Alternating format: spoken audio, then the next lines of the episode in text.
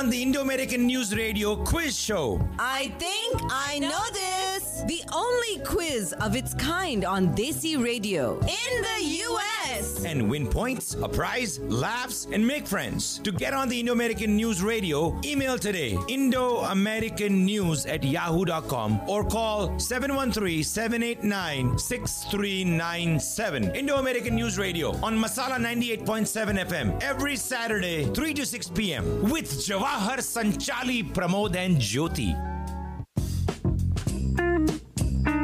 Crime, politics, finances, climate change. Ah, sometimes it gets to be a bit too much. At Indo American News Unplugged, we bring voice to your feelings. Call in to talk, share, or disagree with Sanchali and Jawahar. And listen to Jyoti playing songs based on Indian classical music with Pramod and Sudhir. So call Indo American News Unplugged. Kick back and listen up, folks. It'll make you feel better. Every Saturday, listen to Masala Radio, 3 to 6 p.m. Indo American News.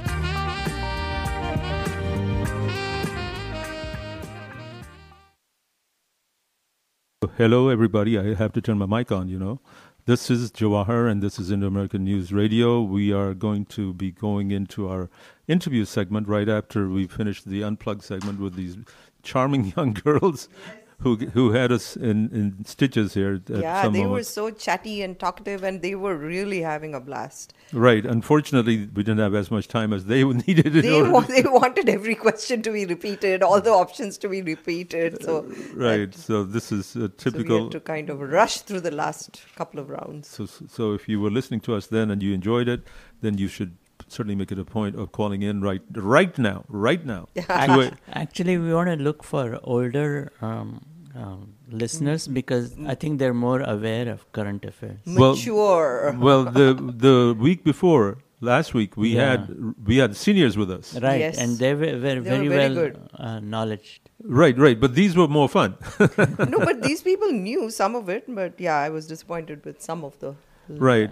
But but uh, later rounds. The but if you if you if you're few. interested in being on the quiz or being on the show, the Yeah. interviews, Right. 281-277-6874 is the number to call. Or you can call us at Indo-American News at 713-789-6397 or email us at indoamericannews at yahoo.com. Correct. And Jawar is wearing this jazzy, schmazzy shirt today. I know. A fern leaf on a black background. Black background. You know, I, and so is Pramod. Pramod's shirt is also very nice. Well- very summery. Yeah. Yeah. Pramod's But shirt is not... Jawar's is black in He, summer. he could be playing for New Zealand. exactly. Very, very good The point. black- good observation. Well, The black ferns. I'm I'm celebrating my, my my freedom for a week. I was in North Carolina for a week, Mm. and I was exposed to something that was very very precious here. oh, the driverless U- Uber? Is No, that, no, no, no, no. I was Okay. re- exposed to six days of rain. What? Ah. In North Carolina? Yeah, every Oh, single day it rained. Oh wow! We had two days of rain They last needed week. it, I guess. But last night when I came back, the the plane was uh, put on hold in Dallas for three hours because of this high level clouds that were coming in, and they produced rain in Houston. So I didn't get home. It took me seven hours to get back. Oh wow! Texas has been badly hit with so many tornadoes, and Tornadoes so many little, and little towns have totally Triple been digit flattened. numbers, triple digit heat. They're Well, unrecognizable. it's a combination: um, high heat, and then uh, it leads to thunderstorms in the evening at night. And uh, you know, in India, the monsoons have started. But there's so many people who died of heat exhaustion Where in North India. uh, just Delhi? before the monsoons. Right, right, and some of them are. Um, uh, well, in some parts of, of the of the continent are really experiencing that. and some people have died here in Texas because of the tornado. Correct. So this, uh, yeah. Yeah. So if you're an older warming. person, especially a senior person, especially someone as senior as my mom, you should not be sitting outside in this heat like she likes to do. Oh Uh, my goodness, yeah, because she's cold all the time. Yeah. Yeah. yeah. So all right, are you all ready for the lineup, or you have your soapbox? I, I do just want to point out a coup one thing. Hopefully, we'll have Tharul Patel with us next Yes, I'm going to talk to him this evening when I meet him. right next week I for already the show. talked to him, and he's But- more than willing. He's a fan of our show. He listens to us. He recognized me right away, and he's like, "Oh yes, I would love to be on our show." But the the problem is that, um, or not so much the problem, but the things that are happening right now in the city of Houston races is Michael Kubosh, who was on our show, yes, he dropped out because Yeah. of irregularities in his accounting system. Right, expense he had account. called in from Austin, right? No, no, No, no, he was here. Oh, okay. he called in, from. Houston, but irregularities in his uh, in his system, in his accounting system, that was uh, that were um, revealed by A- KHOU TV. Yeah. And so he's dropped out of the city controller race. Raj Salhotra, who was on our program, He dropped out. he dropped out. He said that it was a difficult choice, but he dropped out of the HCC District 4 race. And Amanda Edwards, who was running for mayor, yeah, as- now she's running for Congress. she dropped out and she's running for the seat that Sheila Jackson Lee currently holds in District 18. Oh, Right. really? Okay, Yeah. that's interesting. So a lot of Because changes. She's been doing the rounds. She's been at every Indian event that I've been to. Mm. Yeah, Right, but now suddenly she has a change. in the uh, position that she's it running kind of for. makes Yeah. sense, yeah, because that seat is uh, open now. And she used to be on the staff with Sheila Jackson Lee before. Ah. Oh, okay. well as an intern. So Mm. anyway, that's that. That's the only, uh, and so we should do all the lineup. all the Texas Congress folks were very, very, uh, what should I say, enthusiastic in uh, shaking Modi's hands and getting his autograph and selfies and stuff. This is what I saw when he went into So to you're, you're referring Congress. to Mo- Narendra Modi being in attending the Congress. The in joint DC. session Joint at the session of Congress. Well, being in DC for two days, right? Yeah, Yeah. no, So- the, just the inside the Congress. Right. So a lot of people from here went over there, gleefully taking pictures of, from a distance or even maybe close. I guess I don't know. Depends on what you're invited to. The Right. the high pri- high ticket item was the state dinner, Right. So and then there was a press conference with Biden and Modi. Yes. I think there were a few Indians there, right. Hasu and Patel I was think uh, he also addressed a crowd of Indo-Americans at one of the hotels. there. Mhm. So several possible uh, opportunities for Indians to join in. Yes. yeah. Well, you know, I guess it wasn't a fundraiser, of, of course, No, but you had to buy the ticket. uh, I don't know what what's all going the on. organizations they were invited to go, but I think you go on your own. You pay for your stuff. Right. Yeah. Right. Well, anyway, I was close. I was in North Carolina. So not close enough. Hmm. Okay. All right. So, S- Sanchali. All right, folks. So here's the lineup. As you know already, we had our session of current affairs quiz, which is called "I Think I Know This," and this time we had uh, teenagers with us from the nonprofit ACOM, and they were Ananya Gokul, Anantara Gokul, Anthony Tanisha and uh, they had a great time. We had a great time. So now for the main segment of our program, which is our guest interviews.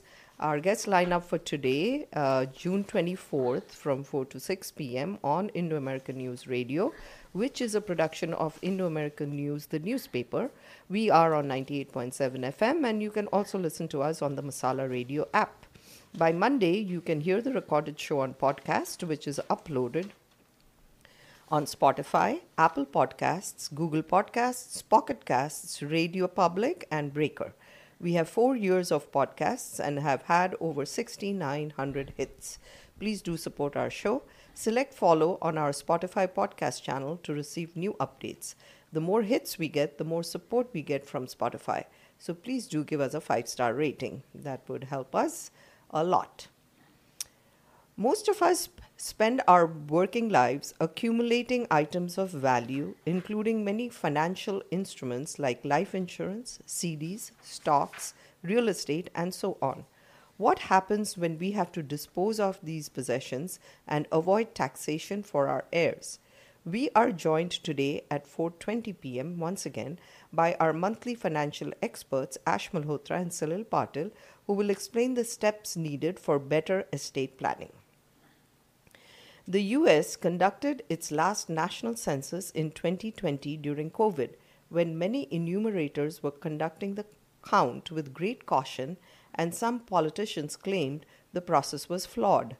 The results of the 2020 census are now available to the public for free, and joining us today at 5 p.m. to discuss what the data can show is Census Director Robert Santos. Also, please do stay tuned in for more news roundup, views, sports, and movie reviews. Movie is spelled Mau. What happened? he didn't correct it yet. Okay, to be featured on the show or to advertise, please do contact us at 713-789-6397 or at Indo-American at yahoo.com. Please pick up the print edition of Indo-American News, which is available all across across town at Indian grocery stores. Also, visit our website, indoamerican-news.com, which gets 60,000 plus hits to track all current stories. And please do remember to visit our digital archives from over 15 years. Plus, our entire 42 years of hard copy archives are available in the Rice University Library. Wow, that's good to know.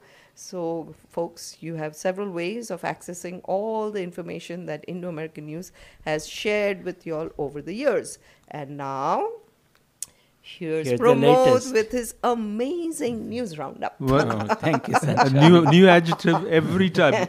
Something right. about movies. Okay, live from Indo American News Radio, this is Pramod Kulkarni with the latest news from Houston, the United States, India, and around the world. At the top of the news this afternoon is the armed insurrection by the Wagner Group in Russia.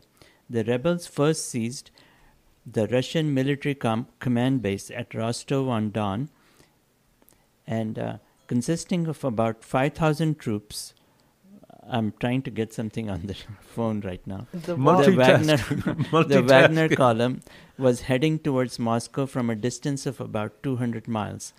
In a nationwide broadcast late last night, Russian President Vladimir Putin called the rebellion a betrayal and vowed heavy consequences for rebel leaders such as Wagner leader Yevgeny Prigozhin.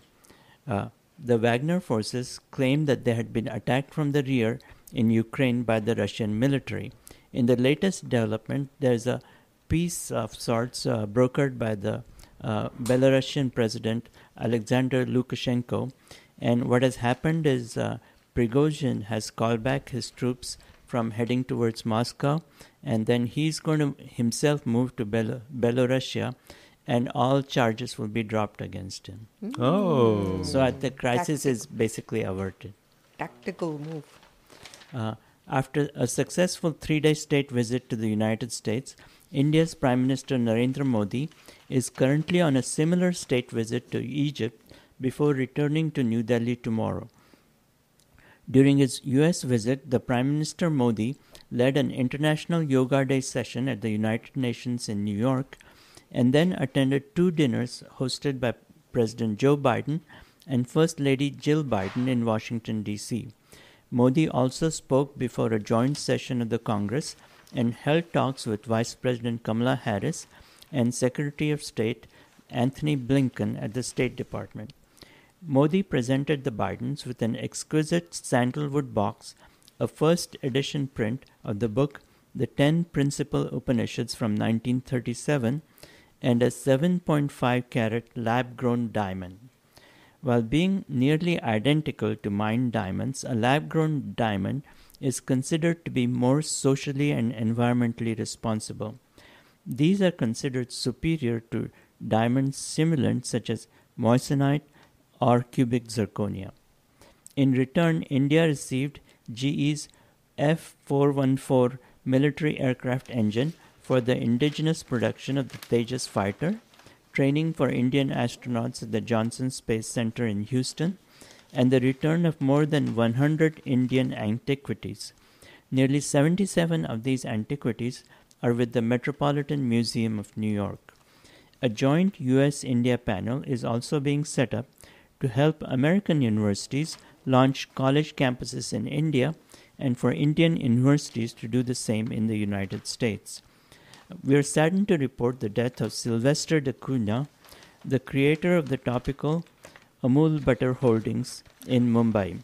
We hope that the ad agency will have new illustrators and copywriters to continue the Amul tradition of delectable comments on current affairs. Here in Houston, the LGBTQ community will host their annual Gay Pride Parade this evening in downtown. The Pride Houston 365 Parade is one of the largest in the nation, and Pride organizers throughout the country have said a wave of restrictive legislative measures in the red states are driving record tr- turnout at the parades. In sports news, the Australian women are following on the footsteps of the men's team in the Ashes taking place in England. Playing at Nottingham, the Aussie women scored a record 473 runs in the first inning and are now at 82 for no loss in the second inning. In return, the English women scored 463 runs in their first inning, only 10 runs less than the Australians. Basketball pundits are saying that the Houston Rockets, Rockets rather, Rackets. there must be a tennis team with that name. You're co- going to come to that next, right? right. The Houston Rockets did really well in the NBA draft. The San, Ton- San Antonio Spurs picked off the top prospect, Victor Wembanyama from France. Victor is 7'4 and is the best player in the draft. With their fourth pick, Houston drafted Amen Thompson, a 6'7 guard, and then a hot prospect, Cam Whitmore, in the 20th pick. Hopefully, the Rockets will take off with the help of these young, talented players. Finally, this afternoon, officials responsible for the upkeep of the Yamunotri and Gangotri shrines in North India have had to pick up massive volumes of wet saris from the banks of the two rivers. Uh, the officials have collected more than 1500 pounds of saris in the recent two months. This is not a ritual but a matter of convenience. Apparently, wet saris become very heavy to wear, so the women simply put on dry saris and discard the wet ones. That's all the news for this afternoon. More views, discussions, and music as we continue with the Indo American News Talk Show. And that's a racket if I ever heard one. yeah, really. Time for our commercial break. We'll be right back, folks. And local community roundup Every Saturday. 4 to 6 p.m. on Masala 98.7 FM. Hi, I'm Jawahar. I'm Sanchali. And I'm Pramod. Indo-American News Radio.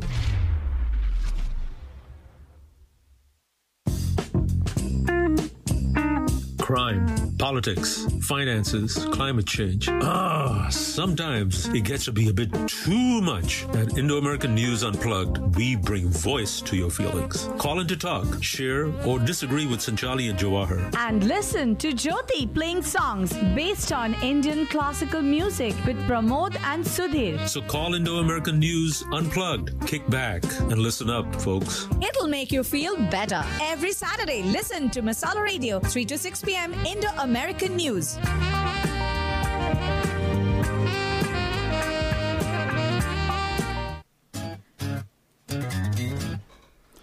Welcome back, listeners. Uh, I'm glad to introduce Ash Malhotra and Salil Patil with their financial information.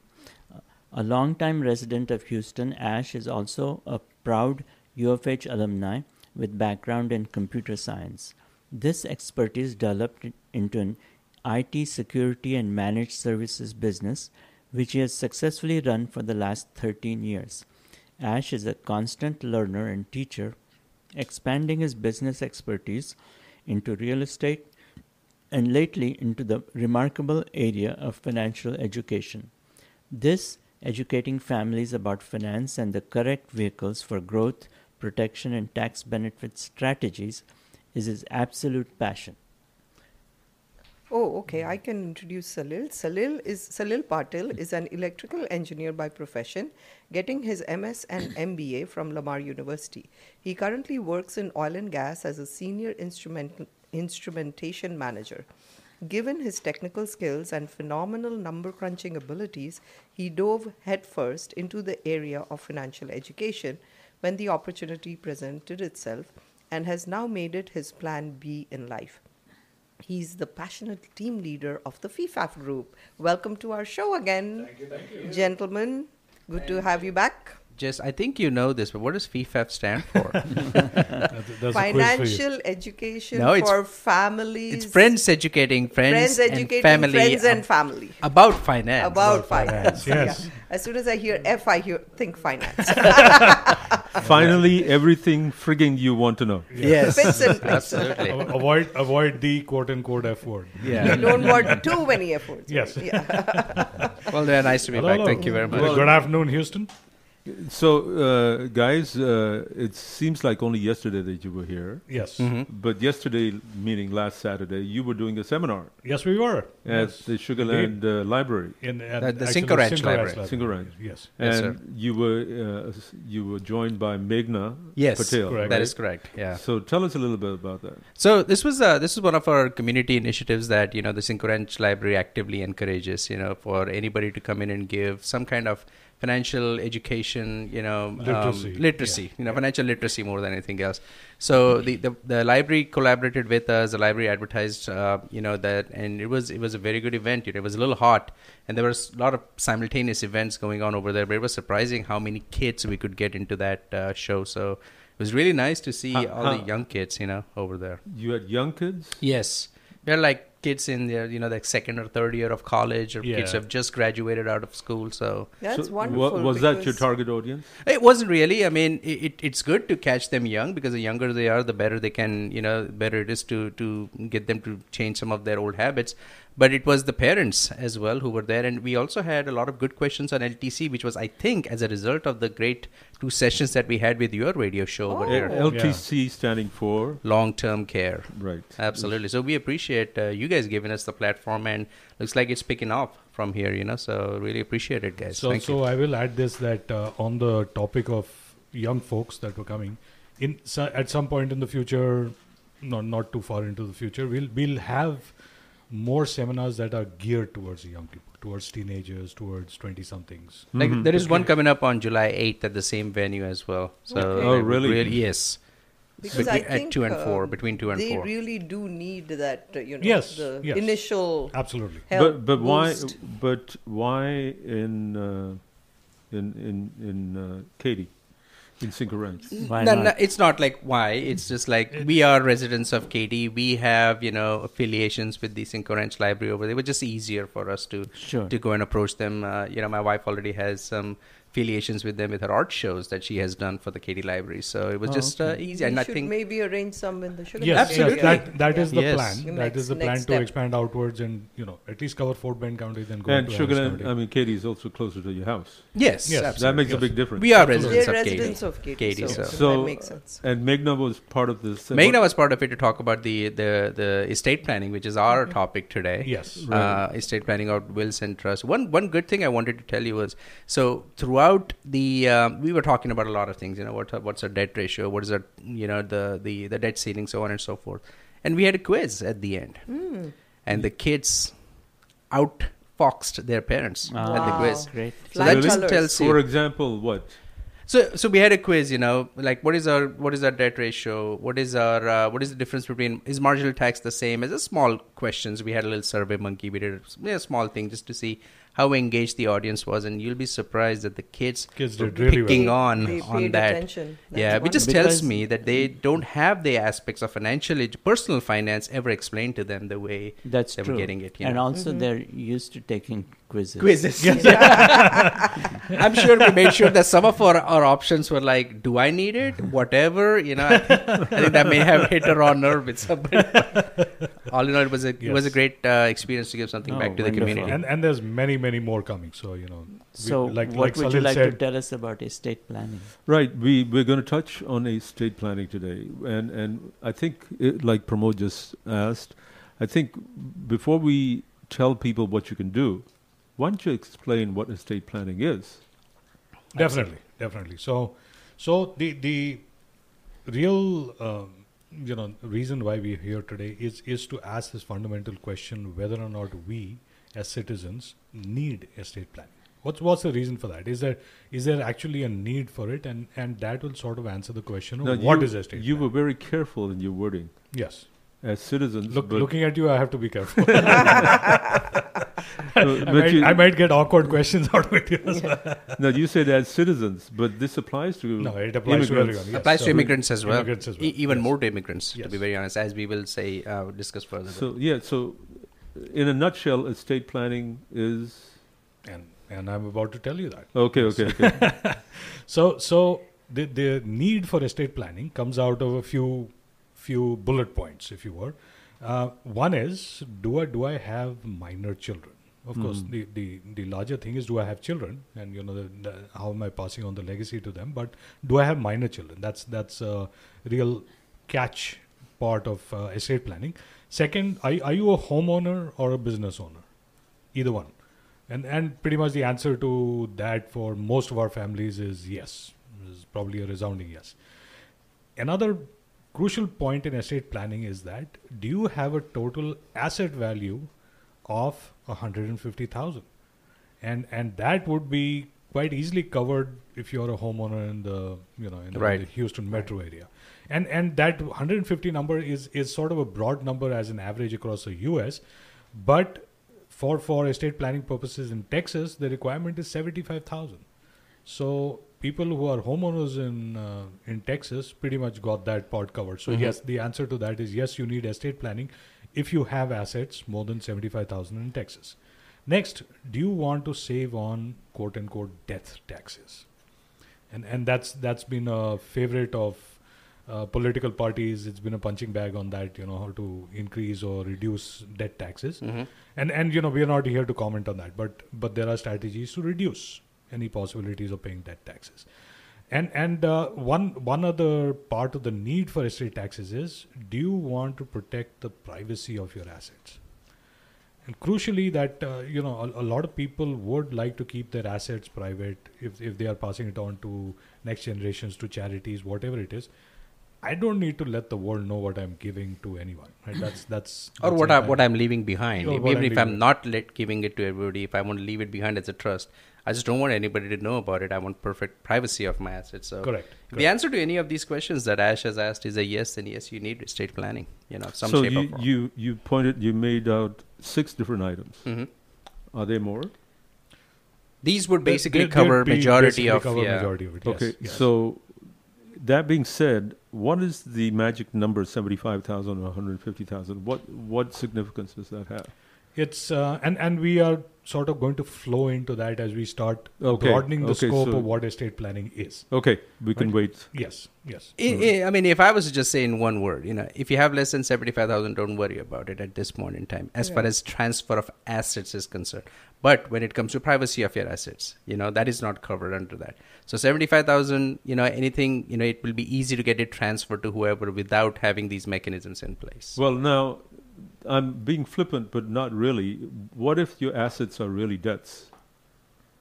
Dead. What is there to pass on then? Exactly. That's not an asset. No, but you pass on a debt. To No, you do your- not. No, you don't. No, you do not. You don't. when don't. you die, your debt dies with you. Yes. It doesn't. It well, Not- so not not always. really. not Not really. Depends so, upon agreements, Exactly. yes, so yes. if you are passing on a a a you know a trust worth a couple of million dollars and you have debts worth fifty thousand dollars, those debtors will come in and they will get get it out of your trust. So, Right, so believe me. that's that's why I'm saying it's not a flippant question. Mm, it's not hap- at all. No, not at all. But that's what I'm saying. You don't. You're not passing on debts. You're passing on the trust. The debtors come along with that. The debtors come. In. You don't say that I'm passing on my debt to you. Just say I'm passing on my trust to you. The Mhm. debtors now know who the you know the the trustees are, and they go. They find go out. after yes, them and find absolutely. It out. Absolutely So it's correct. not a free ride. It's not No, a free no, ride it's at all. a free Absolutely at not. anyway, we're going to talk about assets. Okay. so That's a I, good I question. can I can provide my personal testimonial that uh, Salil's wife Meghna Patel, Patil she did mine and she held my ha- hand through every step of the way. And you will also be glad to know that you know I don't have any family here, so they also took care of that. You go through an executor, and you can pass along all your assets to your family in India if you do not have anyone over here. Exactly. That's So- useful information for many of our listeners. Sure. Well, did you include Pramod and us in No, part of your sorry, No. unfortunately. I think that's who the debts will pass on. Yes. ah, God, that's a very good one, Salil. See, I'm here to take care of you, yeah. Didi. Touche. Ma- maybe maybe it was only more they're deserving, right? Ouch! That hurts. Even even ten percent would have been a nice gesture. And nice, I, nice I, gesture. I wonder if he will reciprocate or if I am there anywhere in his any of his uh, asset uh, distribution. I have a gift card for Subway know? sandwiches. There you go. There you go. All right. So that being said, where do you want to start, guys? All right, go and, for and it. what, uh, before we start, though, folks, we're talking to Ash Malhotra and Salil Patil about uh, estate planning. They are insurance brokers, and they have been on our show many, many times for the They're past four- financial educators. Thank you. four- Thank you. 14, f- almost for 14 months. 14 You've months now, Yes. yes, that is correct. And they've, they've taught us a great deal. In fact, they, as you can tell, San, uh, Sanchali learned more than anyone else. She has, yes. And uh, also, they can be reached at 832 498 8452. No, no, that's not the number. That's Yeah. not the number? Oops. No, Go ahead, That, that, uh, that Ash. is that is if somebody wants to, um, you know, get get some food catering done for my wife. that also comes. Just throw it in, Ash. it's 832 Uh-huh. 723 Uh-huh. 9555. That's my number. You know, you're welcome to reach out to me. 832 723 9555. That's right. And there will be a quiz on that later, Jawahar. and also add, add on, uh, you know, catering. Cat- yes, yes. All right. In so, fact, uh, catering is also transfer of assets. Yes. Transfer of taste for sure. so, that being said, uh, carry on, guys. Where do you want to start? Yeah, so I, I just want to start with the with estate planning, right? I mean, why do we need estate planning? So, what about kids? So, if you want to if you want to establish a custody of minors, especially for you know, I realized it myself. You know, my wife and I here we travel, you know, as a family together, husband and wife, spouses together. If something was to happen to us, who's going to take care of our minor kids? You know, so in that case, having an estate planning, having a will in place, you know, clearly establishing custody of your children is is extremely important. So, are you saying estate planning and having a will go hand in hand? Absolutely, they do. So, estate planning is basically the entire gamut where you cover your will, your trust, your healthcare directives, everything together constitutes healthcare. I mean, uh, Estate estate, planning. planning Yeah. in together, right? Okay. Correct. So, so some of these things that you will see, you know, so my family, what happens to my family? How do I ensure financial stability of my family after I'm gone? Okay, mortgage, education, living expenses. How do these get take care of? If if you want to plan those using estate planning is one way of planning those things special situations we're seeing this more and more one of the one of the quiz um, uh, quizlets that we put up was which of these four diseases since the 2000s have actually gone up or gone down and it was uh, cancer uh, breast cancer heart diseases stroke and alzheimer's, Alzheimer's, yeah. believe it or not other than alzheimer's everything else has gone down in the us I was going to say Alzheimer's. you're absolutely Yes. correct Yeah. and alzheimer's has gone up by 123% Oh, wow. Wow. since 2000. All others One of the main decline. reasons, guys, is because people are living longer, right? So if you have to make any decisions, if you are in a, in a in a in a medically or physically incapacitated condition, you have to make decisions, or somebody has to make decisions on sound decisions on your behalf. You need estate planning in place. Most importantly, if you wish to avoid probate. And if you wish to avoid, you know, taxes, which Ash is going to go into detail in the next, um, you know, section on what probate is if you have to ensure that your asset goes to the right person if you have any conditions on how you would like your asset to be distributed after you conditional things you need estate planning in place and then last but not the least somebody wants their asset to grow as a legacy after like the rockefellers for example. How do you do that? Estate planning is a way in which you can ensure that your asset continues to grow. It doesn't get liquidated it continues to grow you know.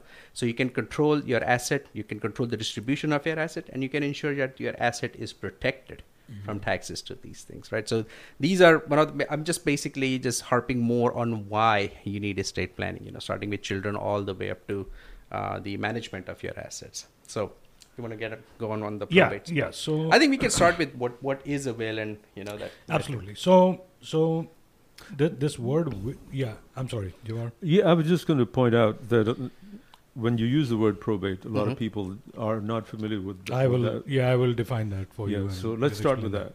So, so actually, we are coming to it. So, Okay. it- Let's start and, with the will. Where where the probate really kicks in is in association to a will, Mhm, mhm. And and a lot of people have heard this word will, and you know exactly what is a will. Simply, you know, it, it is a person declaring that I will it that I want so and so to happen, You know, so certain set of conditions to be met after I'm gone, and that's that's what goes in a will document.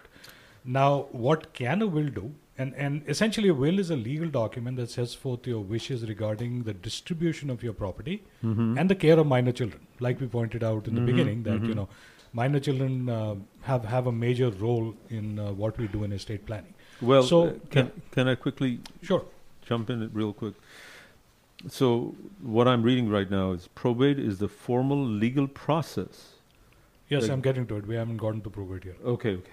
Uh, all right. So and and all that fits into the will, really. So so so let, let me first tell you what a will can and cannot do. You know, we That we will know determine this the probate That process, yeah. determines whether or not a person's properties or or their inheritance goes into probate, right? And we'll get to exactly what probate is and why stuff goes into probate, right? So what can a will do? A will can list properties that someone is expected to receive, dispose of suddenly acquired properties, name a personal guardian for minors. We we talked about the minor children.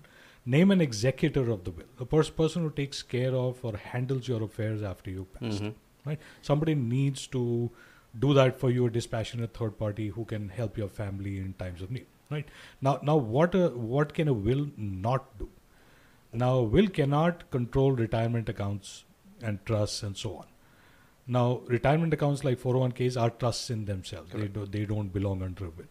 So, after or or a will cannot alter any insurance policies or, or any beneficiaries that have been named. You know, it cannot just cannot do that.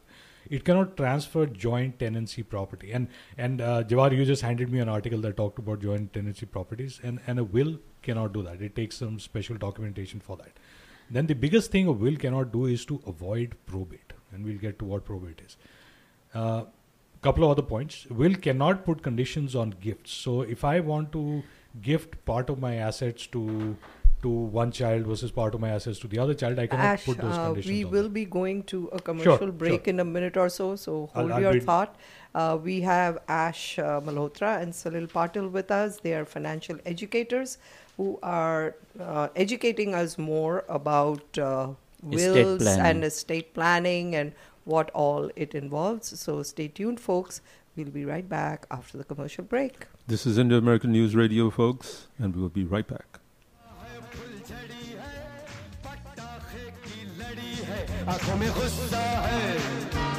Indo American News Radio. India News, US News, World News. movie reviews, and local community roundup Every Saturday. 4 to 6 p.m. on Masala 98.7 FM. Hi, I'm Jawahar. I'm Sanchali. And I'm Pramod. Indo-American News Radio.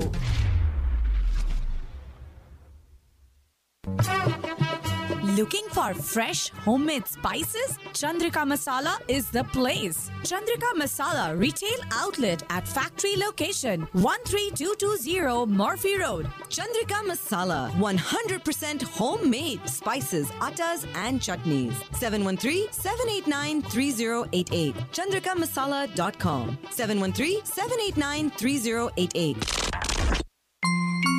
हर साल bonus मिलने के पहले सोचता हूँ तुम्हें diamond ring gift करूँगा। लेकिन इस साल वो ख्याल छोड़ दिया। इस साल बोनस नहीं मिला?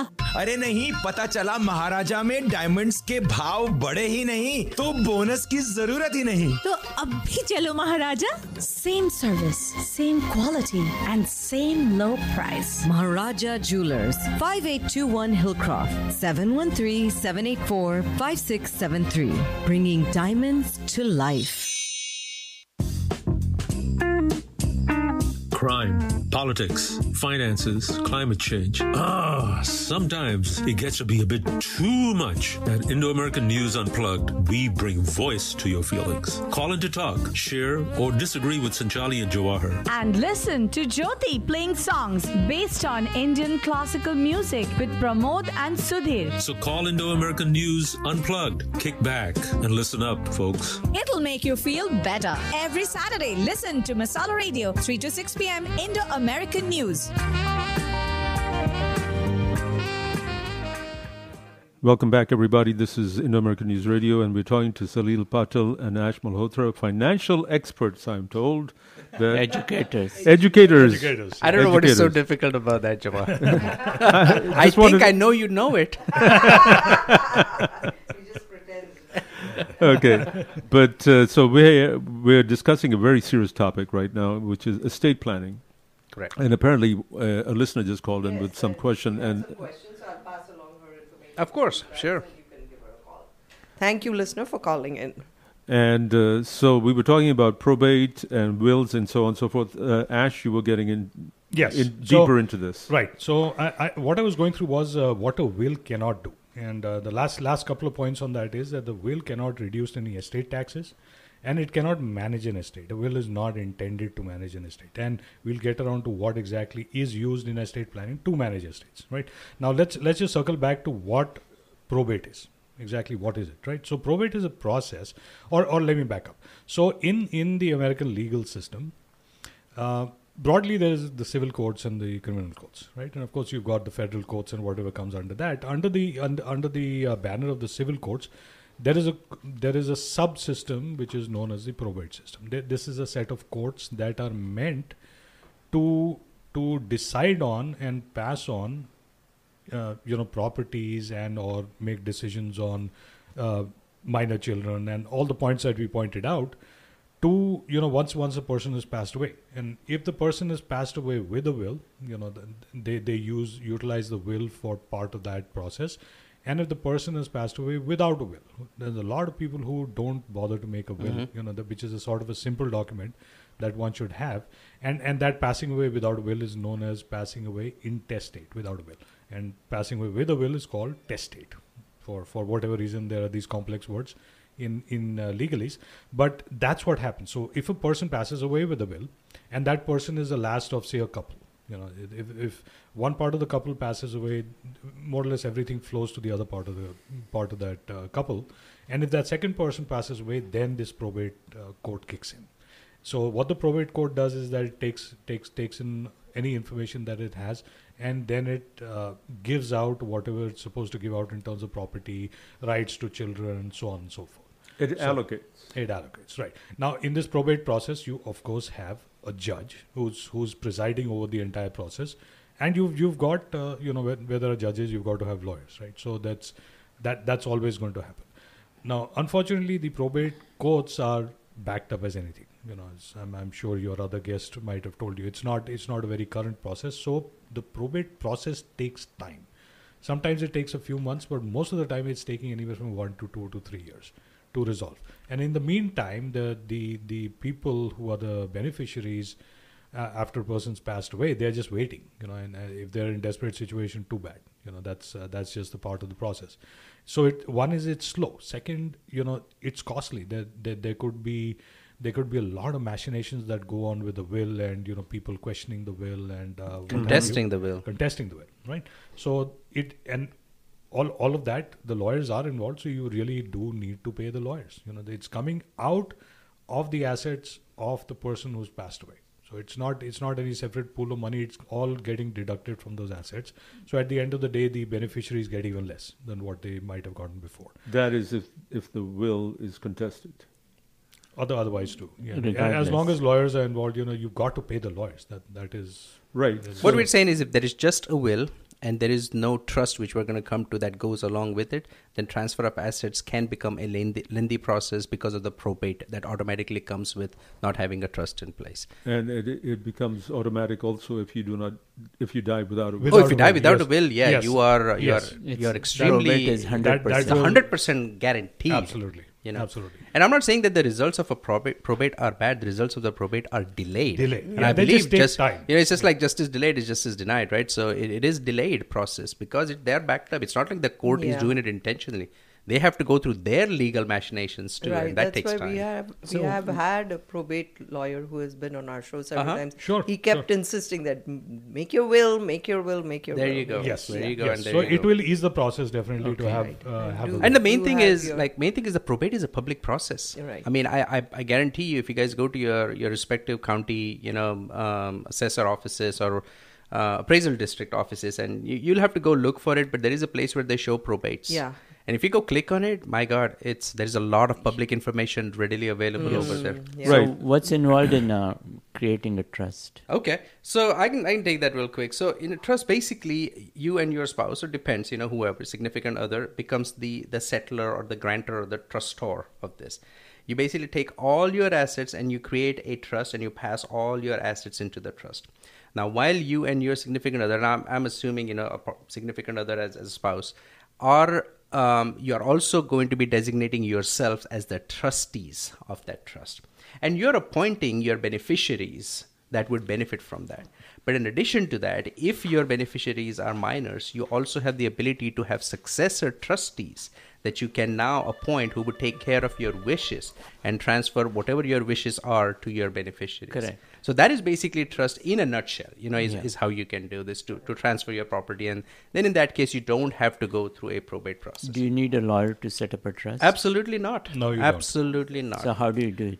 You can you can just give us a call and we can we can help you go through the process. Like i said this the process is very private hence you know it, it has to be on a person by person basis. And that is what we have done with with you know some of our, our some of your listeners and some of our friends and family as well is make sure that give us a call.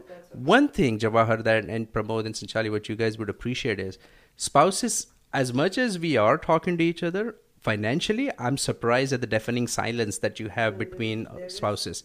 A lot of times it, even in my house significant others do not know what it is. A trust and a will gives you a perfect opportunity to list everything on one sheet of paper and have it handy should something happen to you.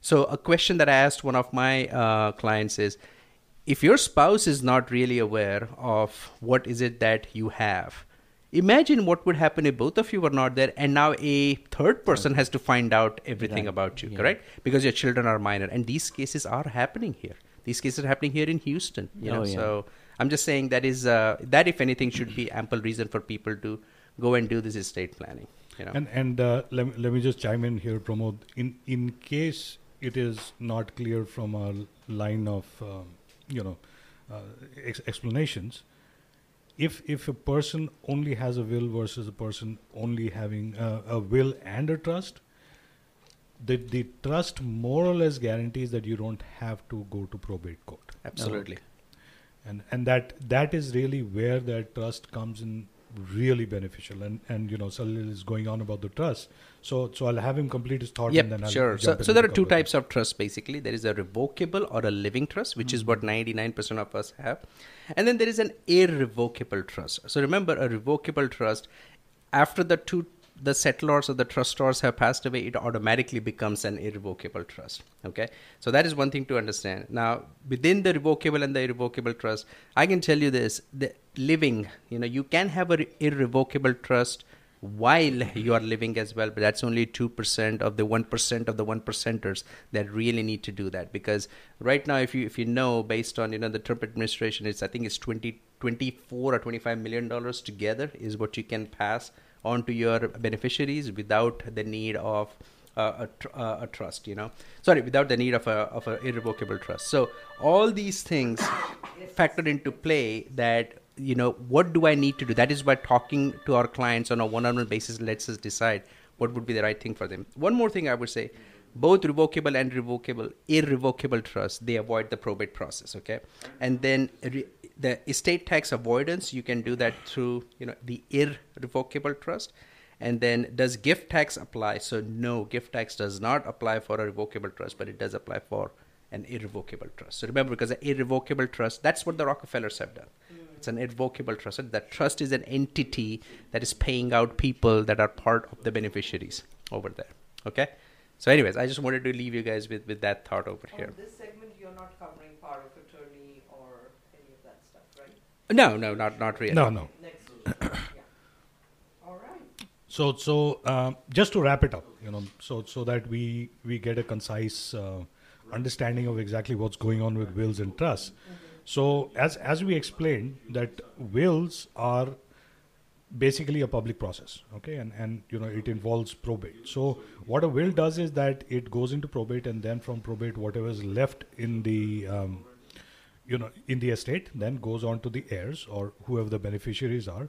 And you know a will the the the, the problems with wills are substantial but uh, you know the the court appointed guardians or conservators in case you have minor children is one of the aspects of wills. That if you once a judge is appointed in the probate court they will appoint uh, guardians for the children. And then you know you want that custody sorted out in your will so that the judge has an easier time making sure that the kids go to somebody that that uh, you know the parents have said that they should be going to the probate fees again we'll we'll the probate is the biggest issue in this And, and if you don't mind me just Sure, interrupting for sure. one second, even if you have a will, it will still go to probate as long as it exceeds the seventy-five thousand dollars, guys. So remember, correct. Now, how fast does the probate come and how fast it doesn't? i it's all you know. It's on your luck. But just having a will, it it does not guarantee that you're not going to go to probate. Remember that, okay? If it's more than seventy-five thousand, Yes, it may go into probate yeah. because anybody can come and contest it.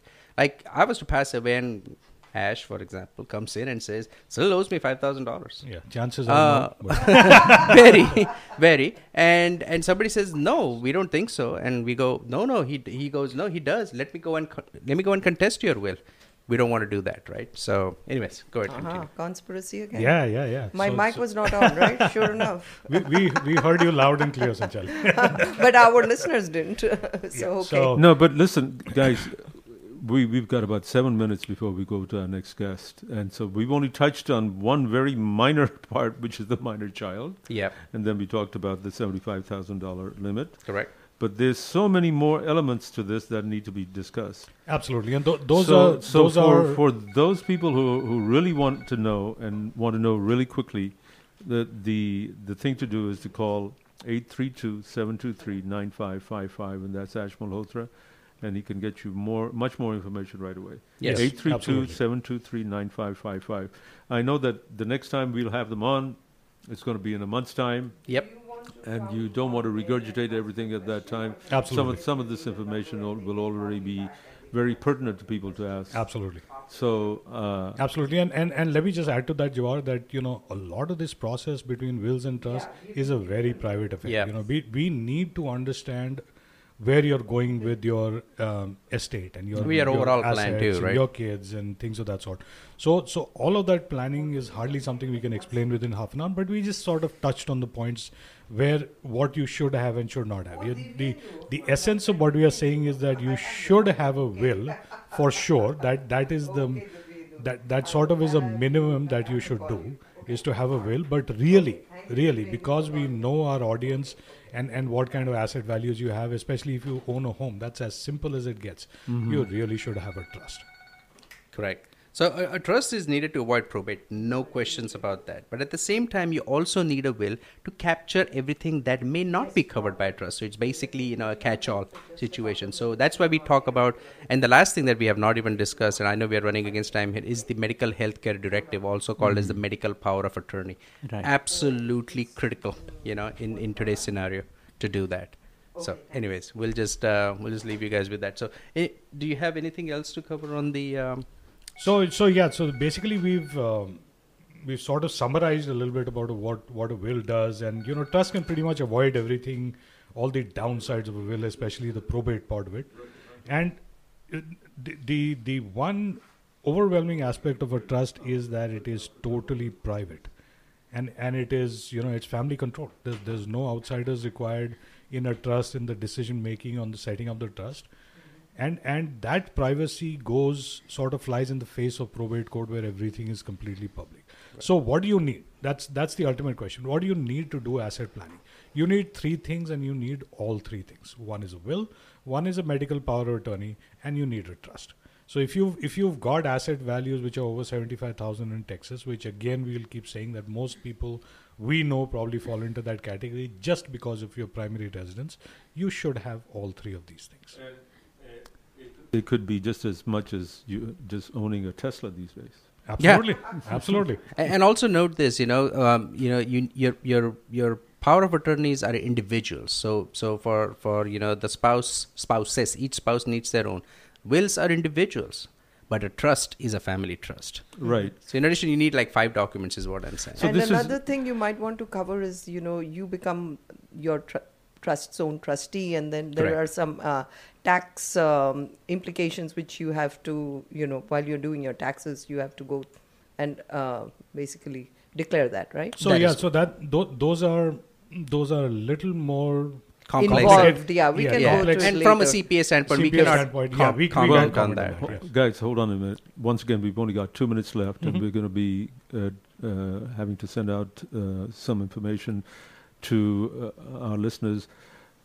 If you want to get in touch with them, with Ash and Salil, you need to reach them at 832 723 9555. And there, they can give you a lot more of this detailed information. Yes, yes. As as with as with anything else, And they can eat, they can buy you lunch at Panera Bread. Oh, there you go. And, and Jawahar pays for it. while you Yes. actually I haven't seen while- Jawahar Okay, pay for yeah, a- anything. anything ever. while while you actually but I do get the points when you buy it. Yes, there and you go, I there are you go. just looking at each other. So and then you And- can and- get a lot more information from them because it's, as you can tell, this is a very complicated it and is. very long and they're process. very yes, and and they're very individually oriented processes. No, no two families will have the same kind of requirements. We, we really have to tailor it for every family. But Yeah. but bear in mind that one always someone is going to die somewhere along the way. absolutely, And we, we, we all will. That's inevitable. yes. inevitable, and Yeah. therefore you need to make sure that your your uh, descendants are, are not left with a little problem to handle. Absolutely. That's correct. That's, and that's correct. the whole crux of the Yes. matter. Yeah. That is correct. That's That's, just- Very- well very put. well put. Very well put. Facilitate the process of transfer of assets very good. after you're gone. Very Agreed. Agreed. Well, Salil and Ash, thank you once again. We we look forward Our to pleasure. have you on. Your next uh, seminar is on July the 8th at the Cinco Ranch Cin- Library. In Katy, In yes, Katy. at La What- Centera in Katy. What time? Between to 2 and 4 4 p.m. Two and four. Yeah. And On a you're gonna- Saturday. you will be dealing with Uh, the same topics. We're basically just regurgitating the same topics over. So it will talk about college planning, it will talk about retirement, LTC, and then end with estate planning.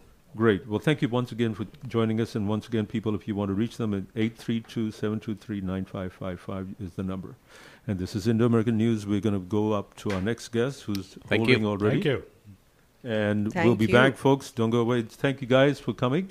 Our pleasure. Thanks for having Thank us. you. Of course, all, all, every time. Yeah, thank you. And um, don't go away, folks. We're going to be joined by our next guest, who is none other than the director of the U.S. Census Bureau, Robert L. Santos. He's already waiting on the line. And we're going to be talking about the 2020 census results. Yes. So, Looking forward to talking to him. So, right. and thanks again, Ash and Salil, for Very welcome, Sanchar. Yeah, I think it sharing quite Thank your you so wealth much. of knowledge in this field. Absolutely. Thank you. Yeah. Yeah. That's what we're here for. The wealth or the knowledge? Both. Knowledge is power. Knowledge is wealth. Knowledge is wealth. Yeah. Thank you.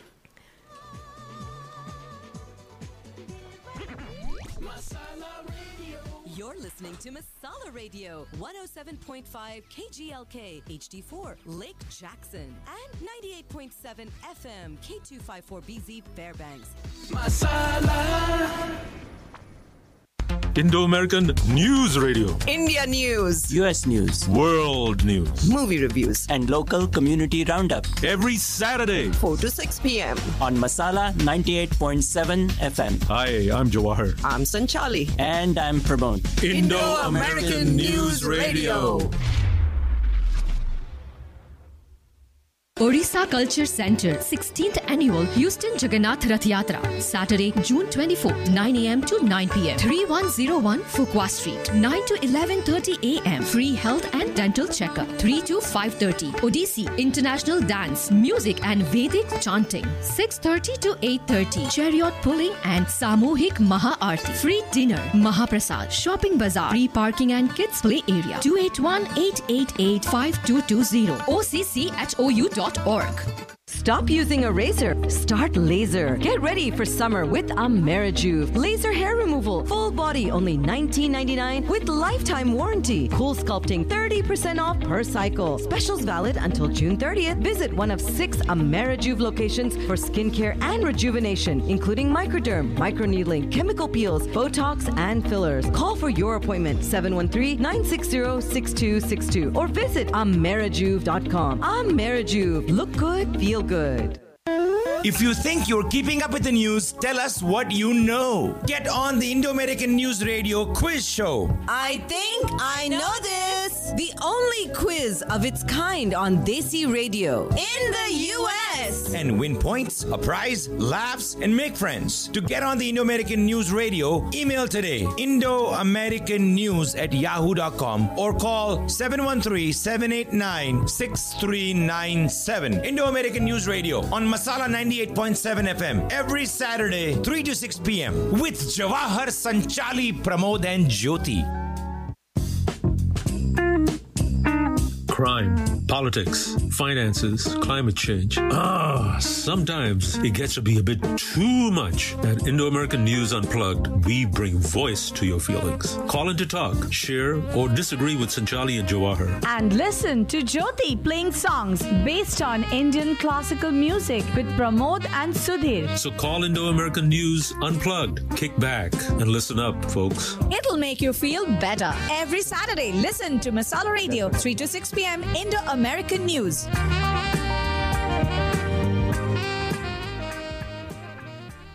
Welcome back, folks. And now we're joined by our next guest, who is Mr. Robert L. Santos. He's the 26th director of the U.S. Census Bureau, and we're really delighted that he had the time to meet, uh, to call in, and uh, to talk to us for a few minutes. His career spans over 40 years in survey, research, statistical design and analysis, and executive level management. He previously served as vice president and chief methodist at the Urban Institute, where he directed its statistical methods group. Santos has held leadership positions at top survey research organizations, including the University of Chicago's National Opinion Research Center, the University of Michigan's Institute for Social Sur- Research, and Temple University's Institute for Survey Research. His research expertise includes quantitative and qualitative research design, program evaluation, needs assessments, survey methodology, and survey operations. He also has research experience with demographic and administrative data, decennial censuses, social policy research, as well as equity issues. Um, uh, Robert Santos received the American Statistical Association's Founders Award in 2006, the American Association of Public Opinion Research Award for ex- exceptional dis- distinguished achievement in, in 2021, Mexico's Ohtli Award in 2022, recognizing contributions to the Mexican community, and the Mexican American Legal Defense uh, Defense and Educational Funds Excellence in Community Service Award in 2023. He has a bachelor's in mathematics from Trinity University in San Antonio and a master's in statistics from the University of Michigan. In 2023, he was bestowed honorary degrees of North by North Carolina State University and San Antonio College. So glad that you had the time to meet with us uh, and to call us to call into our show, uh, Robert. How are you doing? I am doing very well. Thank you so much for the opportunity. It's an honor to be able to uh, address your, your audience. And um, I, I, I'm currently calling out of uh, the Washington, D.C. area, but my heart belongs in Texas. Well, but we're very glad to have you with us, and there's no feedback this time, so. excellent.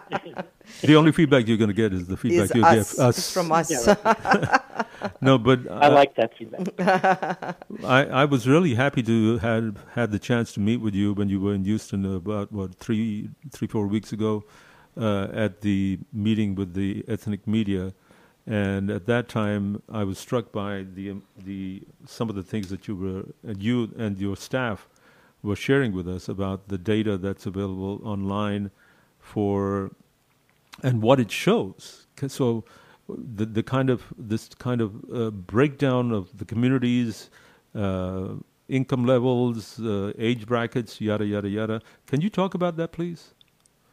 Uh, certainly. Uh, most individuals know Bureau of the Census because of our decennial censuses, but we conduct over 130 surveys uh, and two other censuses, one of businesses that's ongoing right now, it's an economic census, and one of governments. So we cover the vast array of economic and social and demographic types of topics. So we have information on just about every aspect of American life that there is, and it's all available for free uh, at our website at census.gov. So, uh, Robert, you did mention decennial census. Can you please, for our listeners, you know, uh, benefit, can you just explain how often the U.S. Census is carried out and what exactly is a decen- decennial census? Uh, certainly. The decennial census is actually constitutionally mandated, and it is it is conducted every ten years in years ending in zero for the purpose, the primary purpose of apportioning congressional seats. Mm-hmm. So that's recalculated every ten years. I see, uh, and and so this was done for the 20, by using the, the the the data from the 2020 census. So that's why that's Texas, correct. So is that why Texas now has an additional seat? Two seats. Uh, yes, I believe they. Oh, they two seats, right? Two two additional seats. Right. One of them is in Houston, in the Houston areas. The, I think it's congratulations. The, yeah, the seventh district. That's where Lizzie Fletcher got in. Okay. And um, but uh, what other things can you glean from the census that has implications for the average person? Uh, for the the for the average person, uh, there are there is information at very local areas, so you can find out in your community, um, in your neighborhood, uh, the composition of the population, how many people are in poverty, uh, how many people are in different income brackets. Uh, you can look at households and family compositions and things of that sort. You can look at um, at uh, education levels, at language spoken at home.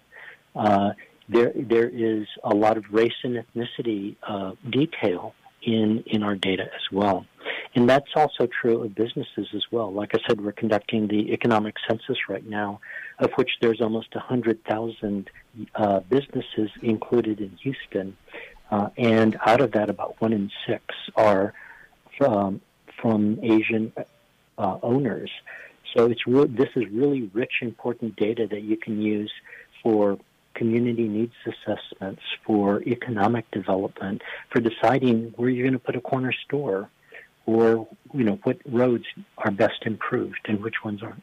So you're saying you you're currently doing the economic census uh, from hundred thousand businesses in the Greater Houston area. Is that correct? That's correct.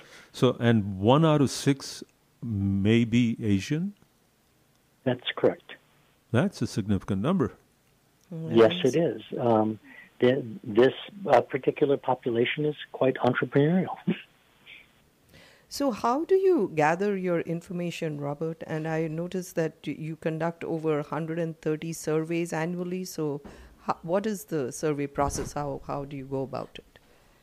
Well, for for businesses like the economic survey, we have a master directory of all businesses in the U.S. that's constantly being updated, and we draw from that in order to solicit uh, by email and other me- methods in mail uh, participation in the in the in the economic census, so that you know we can find out about receipts and uh, the industry that they're in, the race and ethnicity of the business owner. On the population side, we have a master address file that contains every address of every housing unit in the United States, and we draw from that for things like our gold standard or flagship American Community Survey that has a rich, uh, rich, vast uh, pool of information and characteristics on both the people and households.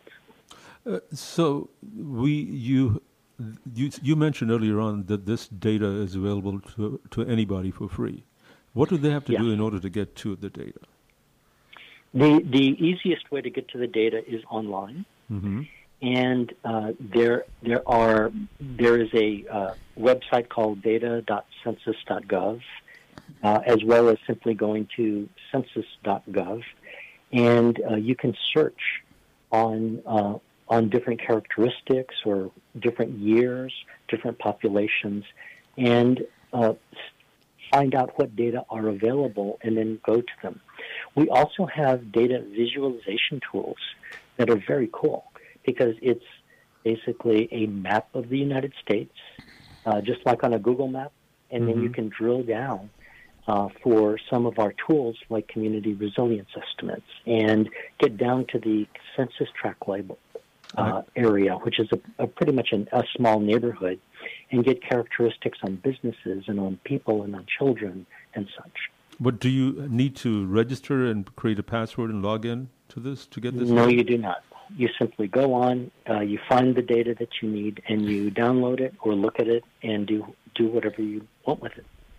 Uh, Robert, uh, how do you treat the undocumented people? Yeah, I was going to ask the same question. Oh, well, thank you for the question. That's that's actually very important. The the Constitution calls for us to enumerate, to count every resident of the United States. And that's exactly what we do. We go out and we do not ask citizenship question or document uh, the status of of uh, the the person if they happen to be uh, foreign born. We don't ask foreign born status on the decennial census. We simply count people who live in the United States. Uh, that's great news. in the Chronicle today, there was a story about how the Hispanic population has become the largest group in Houston. Uh, I think their number is now 40.2%, and that's one of the outcomes of the 2020 census. Uh, that is that is correct, and that's because we count everyone, um, and uh, the, the, results are what they are. Um, we have seen that coming uh, for a while. Also in Texas, uh, I believe that in Texas, for the first time uh, in 2022, the Hispanic uh, population percentage outpaced that of the, the white only population. Mm. So the the percentage of the population, but does that also you can correlate that with the income uh, levels of the population of those two demographics? Uh, there are data products that allow us to do that, like the uh, commun- American Community Survey. Uh, so that that can definitely be done, and it can be done by by age, by sex, by whatever. And that's that tool is available on the Census.gov website. Uh, we yes, uh, we actually have a large number of tables that are produced that do that, mm. and you hmm. can simply look up the particular table that has the breakdown that you want. Wow. Uh, by by different demographic characteristic. Uh, or if you are a data nerd like me and others, uh, you can you can uh, download the microdata.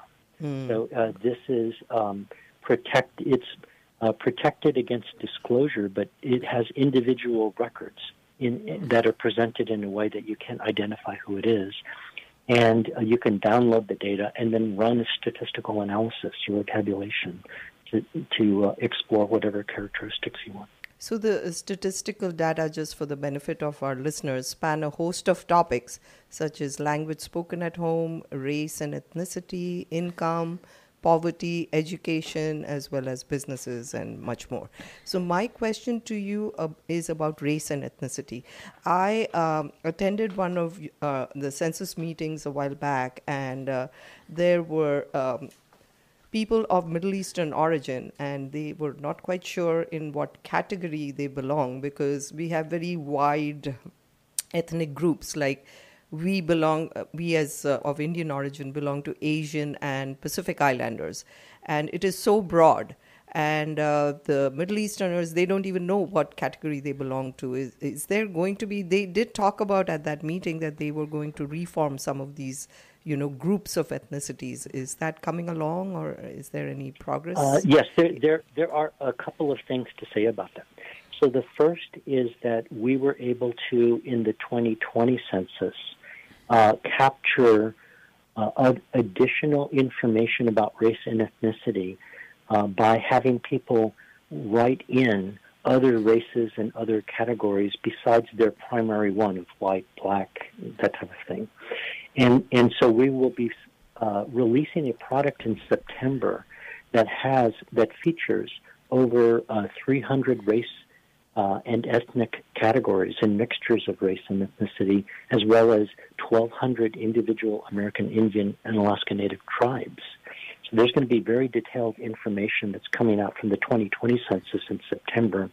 Beyond that, the Office of Management and Budget, which is part of the White House, is in charge of setting standards for how we capture and how we report race and ethnicity. So the Census Bureau doesn't have a choice but to, because that's, it's the law basically. Uh, we we abide by those, and that office has, um, with lots of prompts from the public as well as the Census Bureau and other federal statistical agencies, is revisiting that. And they are in the process of uh, creating new categories that um, that we can't guarantee, but almost surely will include uh, various uh, categories of Asian, South Asian, uh, and uh, the the MENA categories as well, the, the Middle Eastern and Northern African, and and even others like Afro Americans and things of that sort. They'll be they'll be able to to have different combinations that you can you can write down because you'll be able to, to if they accept the proposal, uh, you'll be able to check as many as apply as possible. You know, but it's all good. Yeah, it, it's coming along. Good. Uh, Thank you. While you were describing that, I was actually I'm on the website right now and I'm looking at the maps and the income and poverty level map is the one that I drove up, and it's telling me the income and earnings um, average and the median, etc., the percentages and so on for the Greater Houston area. Does gender orientation is that also included because that's a big thing these days? Uh, yes, a gender orientation is currently not included in the American uh, Community Survey uh, or in most of the other surveys that we conduct. However, there are a, a, a few that we do capture it for because it's essential that it's captured. Uh, one of which is an American Housing uh, Survey uh, that is sponsored by the Housing, the HUD, the Housing and Urban Development Department, and um, the Bureau of Justice Statistics includes the SOGI question for their National Crime Victimization Study, uh-huh. and there there are a couple of others. We're we're actually testing SOGI questions for the American Community Survey because co- Congress funded that for this fiscal year, and so we are excited about that and looking forward to uh, to seeing the results and seeing how we can progress in that area. Uh, Robert, uh, the census takes place every uh, 10 years. Uh, have you yourself noted any uh, overall trends in the American population over the last, uh, may say, um, half a century? Robert, we are almost in time for a commercial break. So we will be back with you after the commercial break. So hold on to that thought and Pramod. Maybe you can ask the question again after the commercial sure. break. And we are listening to Robert Santos, who is the director of the U.S. Census Bureau, and he is sharing his wealth of information and knowledge with us regarding, you know, the census that. Uh, the 2020 census. 2020 census that uh, you know we have the results out now and what they're working towards as to you know what changes are coming so please stay tuned everyone you are listening to indo american news radio and we will be back after the commercial break World news, movie reviews, and local community roundup. Every Saturday, 4 to 6 p.m. on Masala 98.7 FM. Hi, I'm Jawahar. I'm Sanchali. And I'm Pramod. Indo American News Radio. Ekal Vidyalay non-profit organization impacted over 84,000 tribal villages in India. Community support has made Ekal's mission a noble reality. Ekal brings musical fundraiser Sur Sangam to Houston with Saregamapa fame Vishwanath Bhattunge with leading artist and musical band. Friday, June 30th, Stafford Center, 6:30 to 7:30, social art. Complimentary appetizers. Tickets starting from $25. Call 281 668 5982 or visit ekal.org. है कबूल तो आजा जाना दावते इश्क है Mahesh's Kitchen, a fine dining restaurant, serves fusion, avocado bhel, Chinese chaat, mango habanero salmon, and traditional vindaloo curry, lasuni chicken tukada, whole pomfret. Mahesh's Kitchen, authentic organic cuisine meets beautiful modern decor. To go and catering for up to 300. Mahesh's Kitchen, upscale Indian restaurant and bar in Sugarland Town Center. है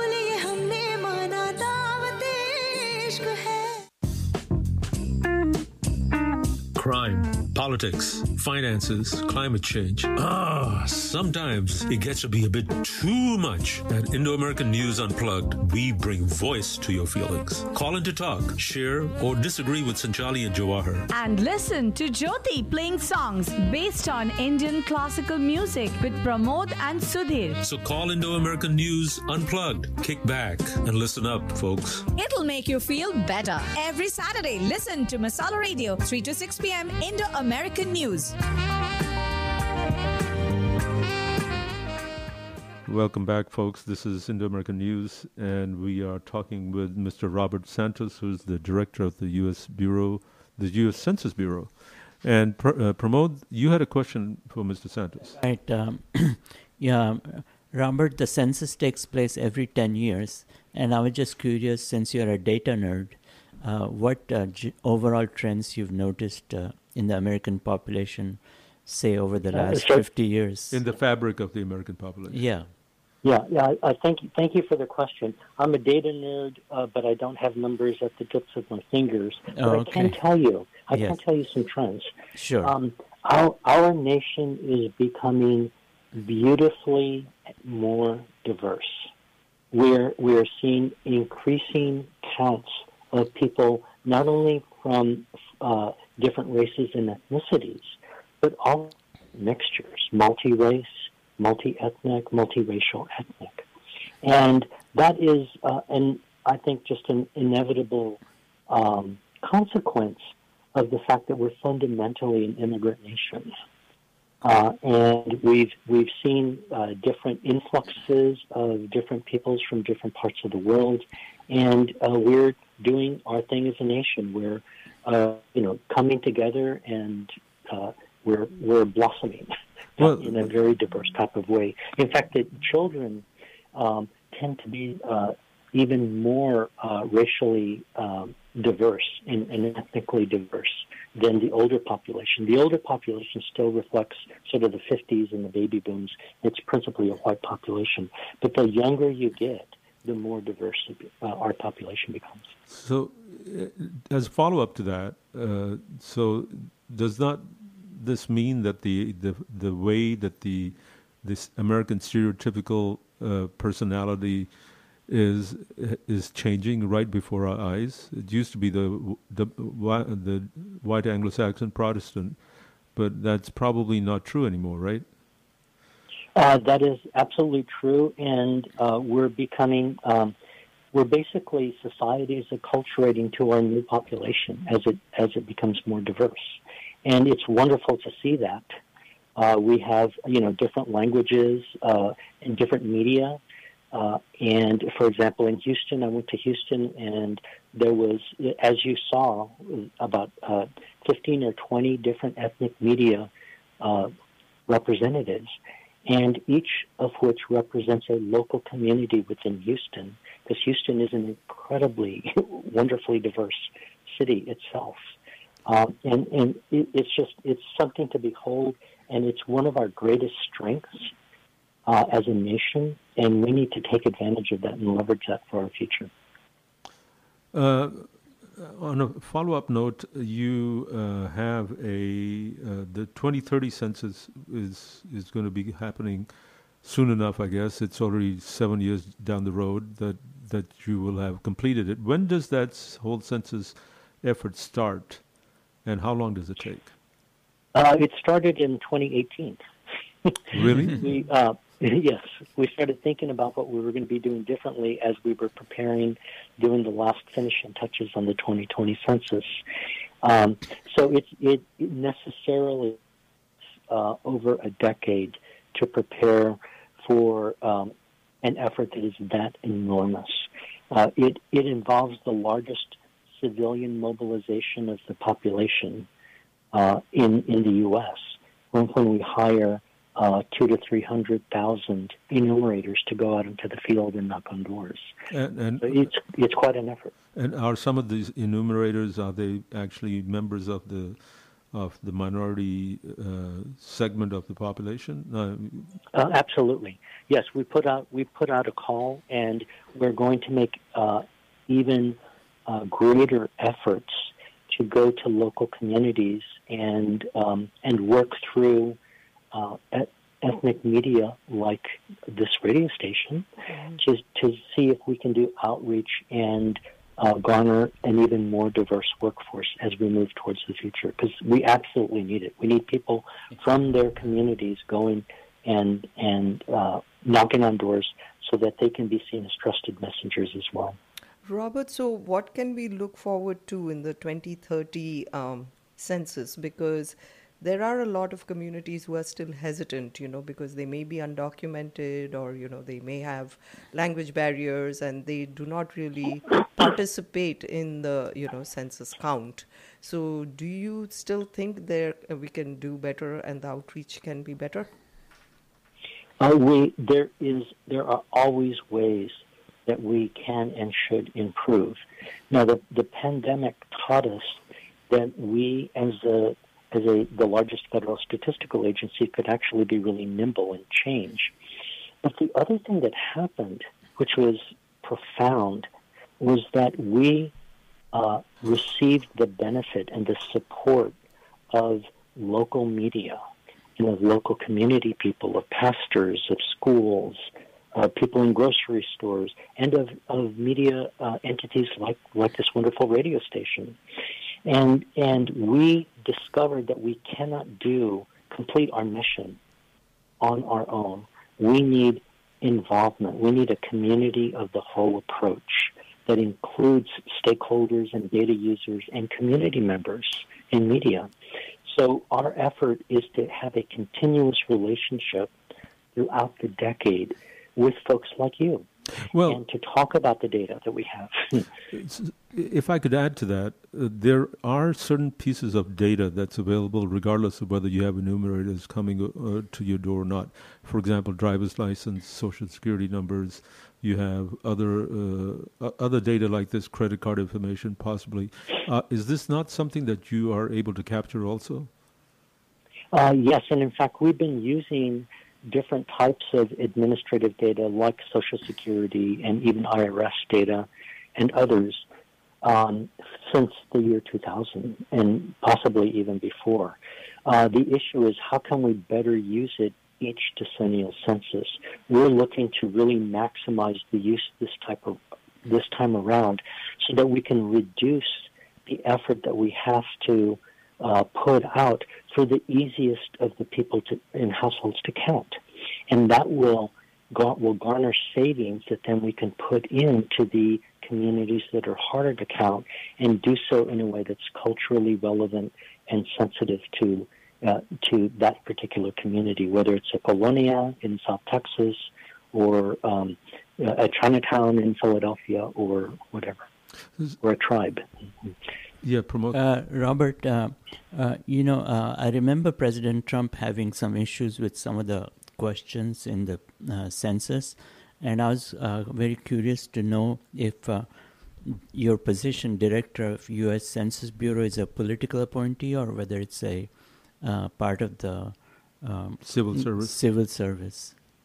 Well, thank you, thank you for asking. I am I am a political appointee. I was okay. uh, approved by the Sen- by uh, the Senate uh, by vote, and um, the first thing I said in my Senate hearing was that I was not a politician.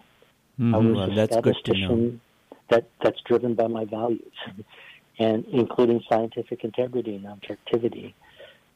Yeah, but we may not always uh, have such a director such uh, a if since it's a political appointee, there's a danger that uh, you know the country is so polarized. We may have uh, a more politically pointed appointee. In, in other words, how how long is your appointment till? Yeah, my, my appointment is five years, and it's intentionally five years. It's by statute, by law, and it is meant to uh, to cover more than one administration. Oh, that's great. And mm-hmm. to go into the next. Uh, but th- we have a secret weapon here, mm-hmm.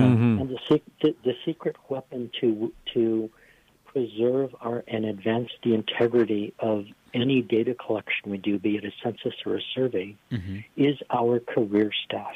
Our career staff are incredibly dedicated to our mission, to upholding the Constitution, and to preserving the, the, the sanctity, the privacy, the security of the data that they gather. In fact, there's only a couple of handfuls of people that actually have uh, access to the census responses or to the survey responses that people put in because we protect it so much. It, there are laws that guide that protection. You know, you can go to court and the court can mandate that that somebody gets your medical records and your tax records. But you, no court in the world can ever subpoena our census response responses or your survey responses. Mm-hmm. It's, it's not possible because it, uh, that is would be illegal. Oh, Robert, uh, good with, to know. with our uh, U.S. population exponentially growing, with the number of immigrants filtering in in thousands, you know, every day, um, is there uh, any way of, you know, um, including all of those people in the next census? Because you know, every day there's new immigrants coming in. Um, our mission is to constitutionally mandated is to count every resident of the United States. So it doesn't matter whether nobody enters the U.S., or nobody immigrates in, or a million people immigrate in. If they're living, if they're residents of the United States, we will count them. So is Okay, I the think U.S. it's- Census Bureau of uh, staffed fully, you know, staffed enough to be able to keep up with the population increase? Uh, yes, we, we are, and part of it is that we have some of the best data scientists in the industry. We have the best statisticians. We have the best administrators. I mean, I'm really proud of the uh, of the skill level and the expertise of our staff, and a lot of what we do can be done uh, through computing and through our various administrative records. And we're finding ways every day to reduce the burden on respondents, on people that we ask for information on. And uh, that's going to have, we believe, great benefits when it comes to the 2030 census, as well as a lot of the ongoing surveys, because every day we're knocking on doors somewhere in the U.S. That's for one true. of our surveys. Uh, that's good to hear. Uh, Robert, uh, I think the enumerators have a great responsibility to uh, worm their way throughout the country in uh, all the different locations to uh, find uh, people who may not readily respond to a survey. Yeah, that's true. That is, that is that's absolutely correct. But now, is there ever a case where there's hostil- hostility towards an enumerator coming to the door, where they say, "No, get Uh, off my property, and I don't want to tell you anything"? And certainly, that that ha- that happens on occasion. It's rare, but it does. It will occur. Um, more more often, people will simply not answer the door, Uh, um, as opposed to um, you know being being hostile. Uh, it's actually pretty rare for people to be hostile. I see. Uh, I I wanted to ask a, a question, and using myself as a, as an example. Uh, do you think that if I was going through the Census.gov website, I could I could tailor it down all the way to where it could tell me where I lived, how much I made, where you know my family composition? Is that amount of Uh, data available? Uh, that that amount of data will never be available. I see. It will stay anonymous. the- your responses are protected by law, Mhm. Okay. and we we cannot. What we do is we publish uh, aggregates, so you can take the the the a group of blocks called a block group or a census tract, Mhm. which is a small neighborhood, and you can find out in total how many people uh, exceed X amount of income, or how many uh, how many uh, families, uh, how many households have families in them, uh, and things of that sort. But you you can't deduce. Uh, we actually do something called disclosure avoidance, Mhm. where we in, we infuse statistical noise into some of the numbers, so intentionally, uh, just a small bit, so that you cannot make that disclosure. So, Robert, what is your strategy for the enumeration of uh, historically undercounted populations? Because that's always been a challenge, right? Uh, yes, that, that has always been a challenge. We're doing we're working on a number of fronts. Uh, the first of which is to get access to as many useful um, administrative records as possible, and which includes state-based administrative data. Uh, and the second is to we're doing research on how to approach these types of communities and what methods to use and so forth. And the third, which is to me the most important, is that we're having a continuous engagement approach where we're going out to communities, we're engaging, we're talking to, to pastors, we're talking to community leaders and folks in school districts and uh, local councilmen, we're talking to tribes and tribal tribal nations. And we're in the process of showing them and demonstrating the value of the data that we're collecting.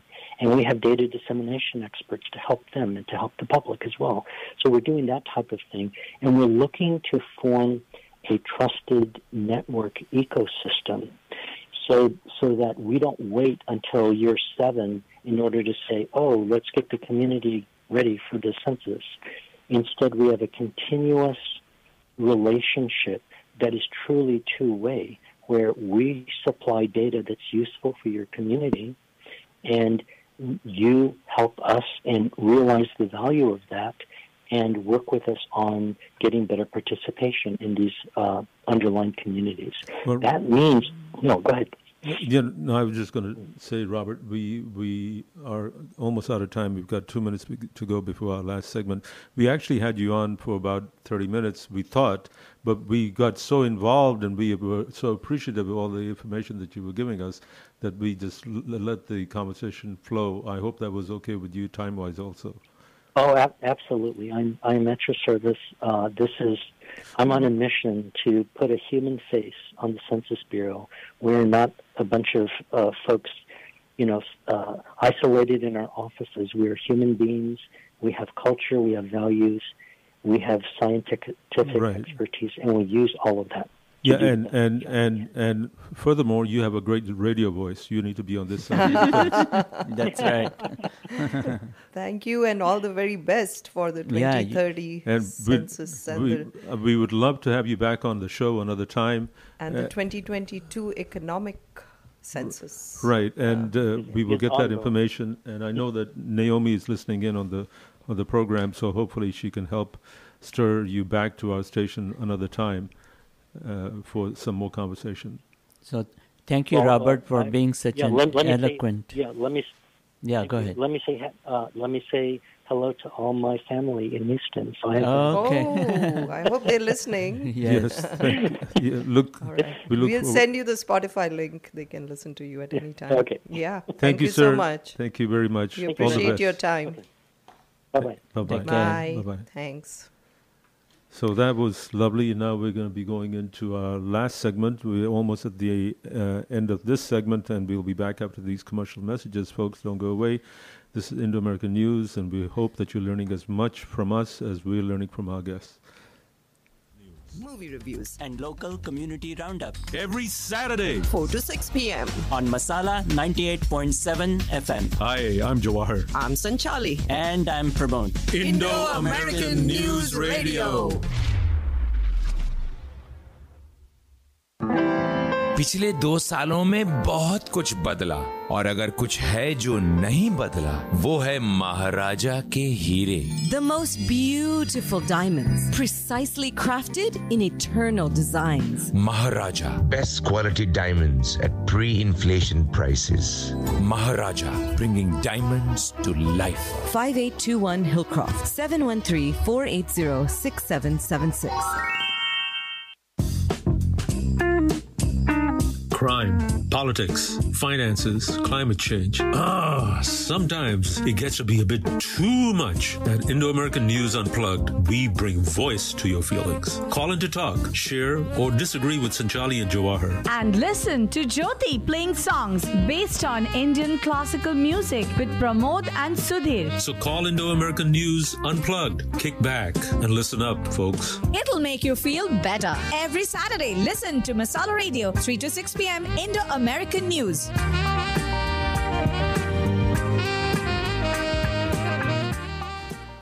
Welcome back, folks. This is Indo American News, and we are now in our last segment where we actually talk about whatever is under the sun, and these days it's the burning hot sun.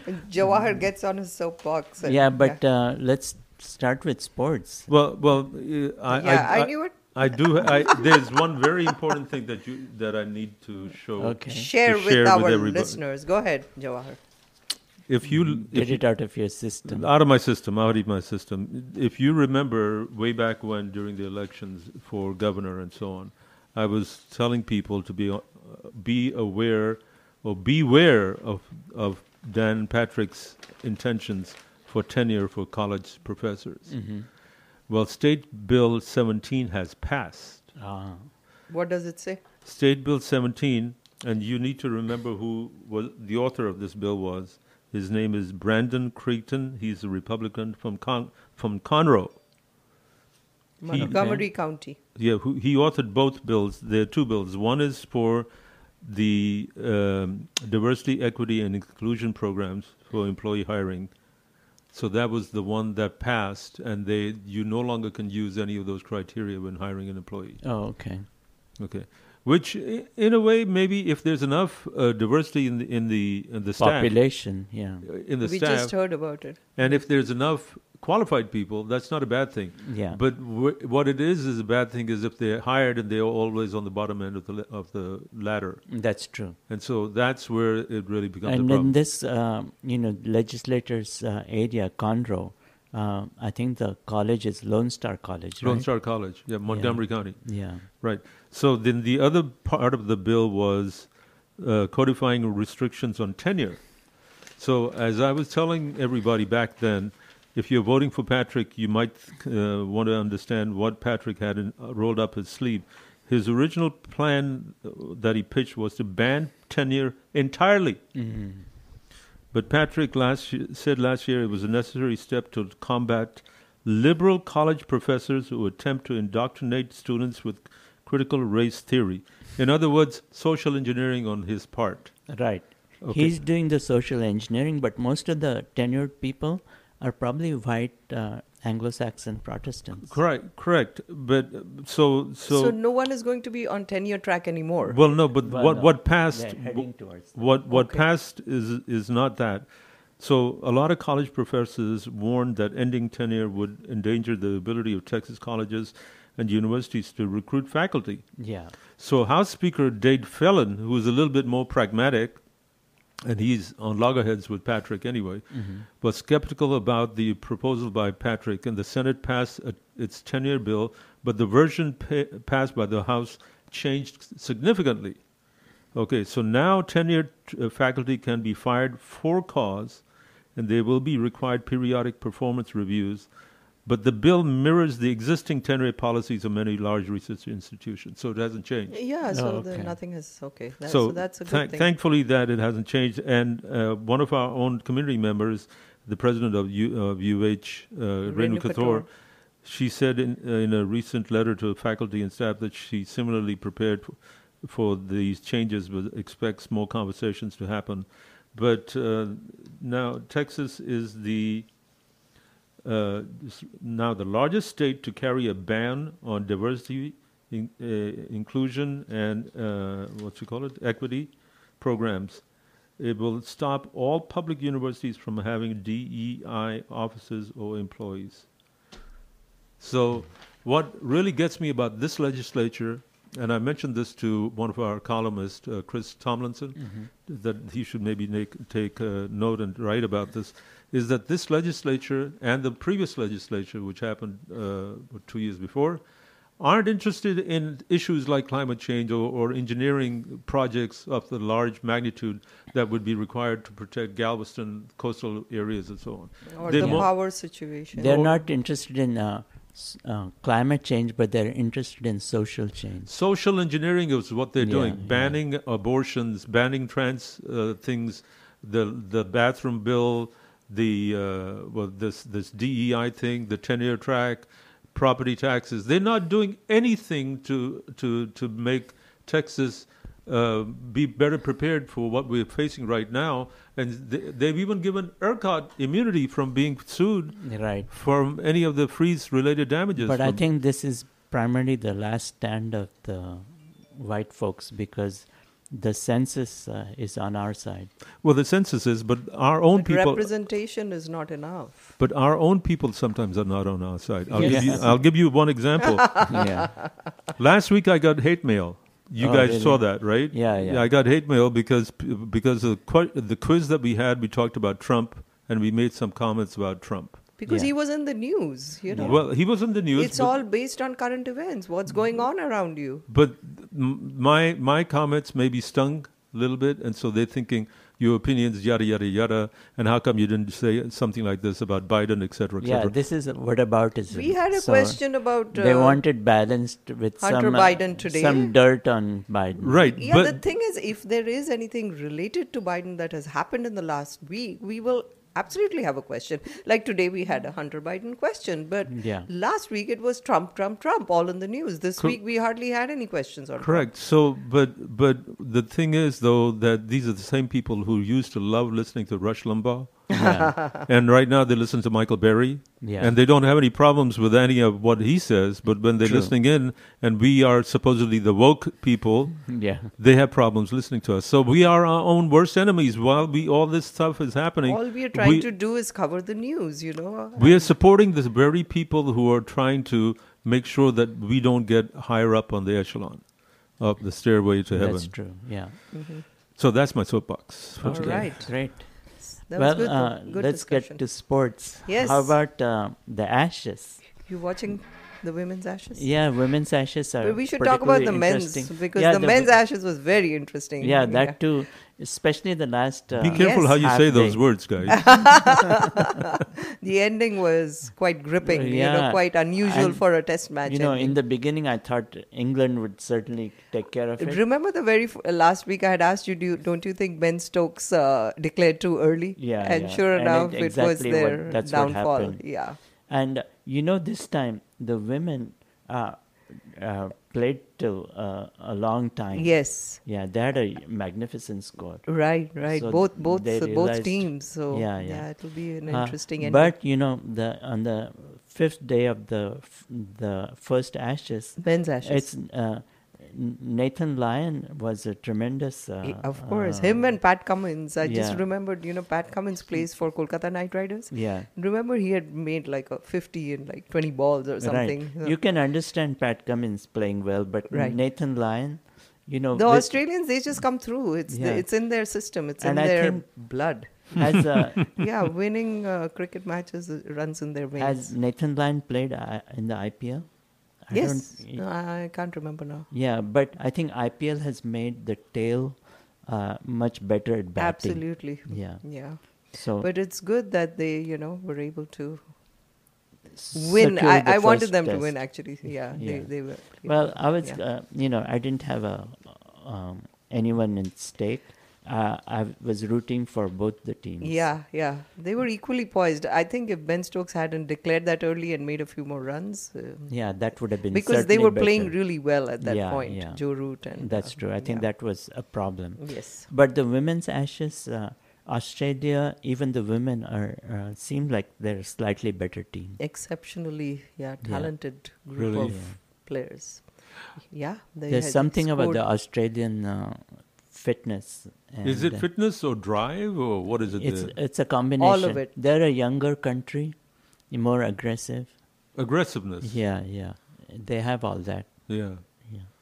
Okay, so I've got a couple of items to announce, if I can. Yeah. Sure, And then you Then we can go to movies. You can think about this real quick. I'm going to end with a movie. One of this is the 2023 ICC Bhalla Scholarship application. Mhm. Uh, they're they're uh, they're asking for these applications if you want to get be uh, able to receive up to five thousand dollars in scholarships uh, from this BOSS thing from the India Culture Center.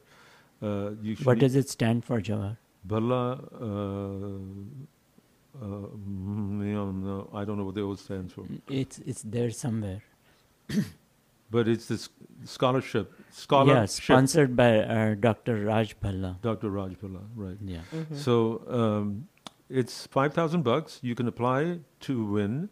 To download the application at icchoustontx.org and email it to iccbosshoustontx at gmail.com. The application to apply is July the 1st. Okay, very soon. And then I'm going to give you the intro to movies. If you have missed watching RRR, and I can imagine there's only a very, very few people who've not seen it. Because it's available on Netflix or Yeah, Amazon, yeah, one of it's those. But if if you have missed it, then you can uh, you have a chance to watch it June 29th and Ju- July 6th and July 9th at the Museum of Fine Arts. Oh, really? The, they don't have the best sound system or the best screen, but at least you can see it inside if you want to. Okay. At And then least th- on the big screen, yeah. There's there's two or three And other you can dance to Natu Natu. Tamil movies coming along in the local theaters, and you had movies to talk about. Yeah, and can you imagine, you know, for a while Tamil movies were doing so great. Now we finally have a movie that's not done so well, and uh, Sanchali has seen it. Which Yes, one? Adi Purush. Adi Purush. So, He's yeah. Ada Purush. Adi means ancient or Oh. old. Oh. You need to learn some Hindi and Sanskrit. Ada is fine. That is the and this is the. You won't know the difference. She Okay. cuts me Anyway, off. tell Oh us about God. Adi Purush. So it is basically an adaptation of Ramayana, the age-old epic.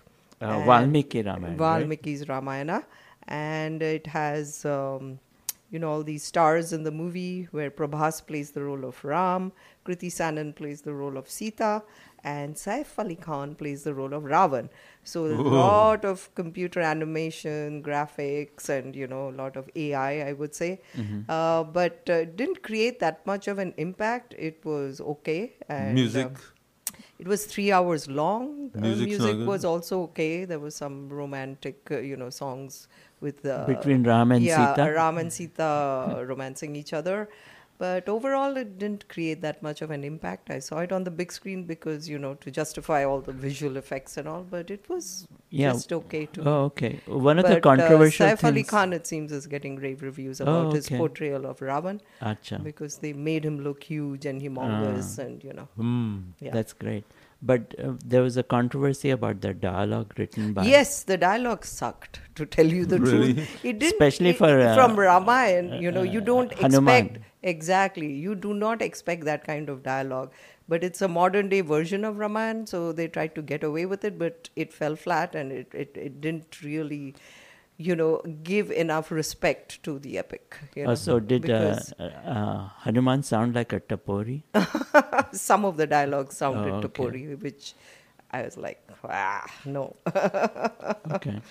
But uh, I mean, Well, that's too bad So uh, it because uh, Teri jali kya, you know, when uh, does it burn? so you know things like that. It it is yeah. So Hmm. that's Behes and thing words like that. So they they they, they didn't do justice. So no, no other movies on the horizon for you guys. Uh, I hear Adversity uh, or Asteroid City. Asteroid City, you know, it's the What new movie from Wes Anderson. Wes Anderson, sure, he Hmm. makes good comedies. He does. Uh, apparently, it's got 3.5 stars out of 5. Okay, that's not bad. But now, other movies like Flash have flaw- fallen flat on the face. Yeah. But then there are a couple of other movies uh, that are uh, In the works. r- right now. Yeah. So one is I Love You. Yeah. Yeah, and then there is another one which is Tiku weds uh, Sheru. Yeah, that has Nawazud- Nawazuddin Nawazuddin Siddiqui. Yeah. So it's again about that urban couple who's right, something yeah, like that. yeah. The storyline. Yeah, yeah, they, yeah. they get married for. oh, uh, they're wannabe these- actors with yeah. silver screen dreams, and they're in a marriage of convenience, so that Yeah. they can get into Bollywood. So they none of them have got real good ratings. Avneet Kaur and Nawazuddin Siddiqui, and the other one is uh, I Love You. So Yeah. that movie has got. Uh, Rakul Preet, Rakul Preet Singh and Akshay Oberoi. So that also hasn't got. Yeah, I think these are minor movies waiting for a big blockbuster. Yes, the big one is Bhaijan coming, right? Oh, okay. Yeah, Salman. Khan. Salman Khan, yeah. And then there's a uh, good uh, English movie called Extraction 2. Yes, uh, yes, on yes, Netflix. yes. And it has Chris Hemsworth. Right. And it's supposedly bigger and bolder and a great action movie if you're into that. hmm And then there's uh, another series uh, called Black Mirror. I was told that it's really good. And one interesting movie it's is a uh, British television Oh, series. okay. Yeah. Uh, one interesting movie is Flaming Hot.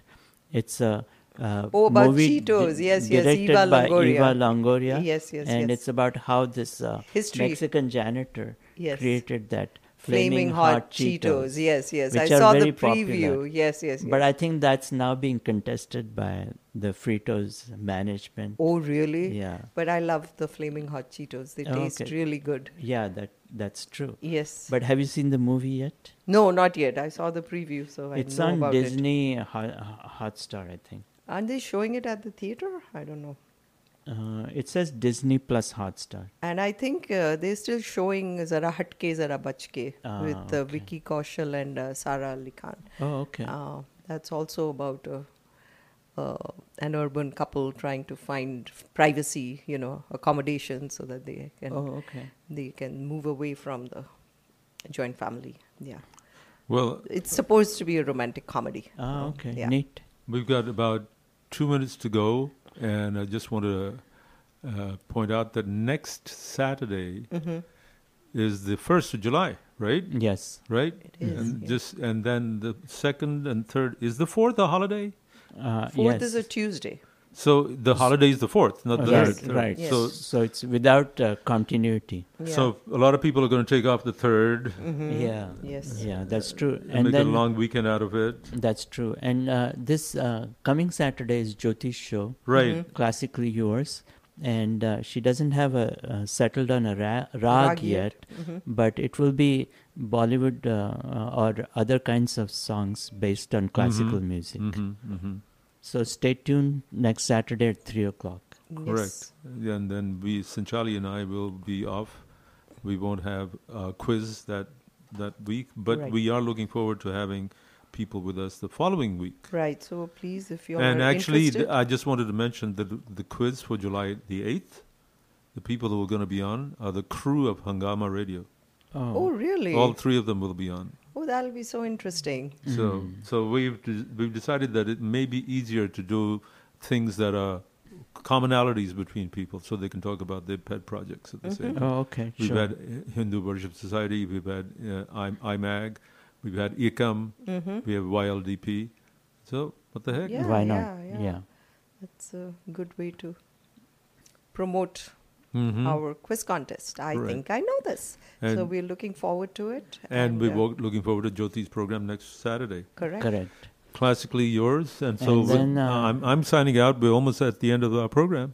Right, and it's been hot and it's going to be continued to be hot. And hopefully, we'll have some thunderstorms in the evenings. Yes, we need to cool down a bit. So, okay, folks, signing off for today. This is Sanchali, and, And- uh, stay in the shade, be hydrated, and stay cool. Yes, uh, this is Pramod. Uh, enjoy uh, staying inside and uh, uh, enjoy some hot tea. Hot, Hot tea! Whoa, a cold drink. A margarita on the Well, rocks. apparently, hot drinks uh, make you make you cooler. Oh, okay. That's why he's drinking a hot cup of coffee. All right, guys, we're babbling on now, so we'll see you next Saturday. I'm out of here. Bye. Take care. Enjoy the weekend.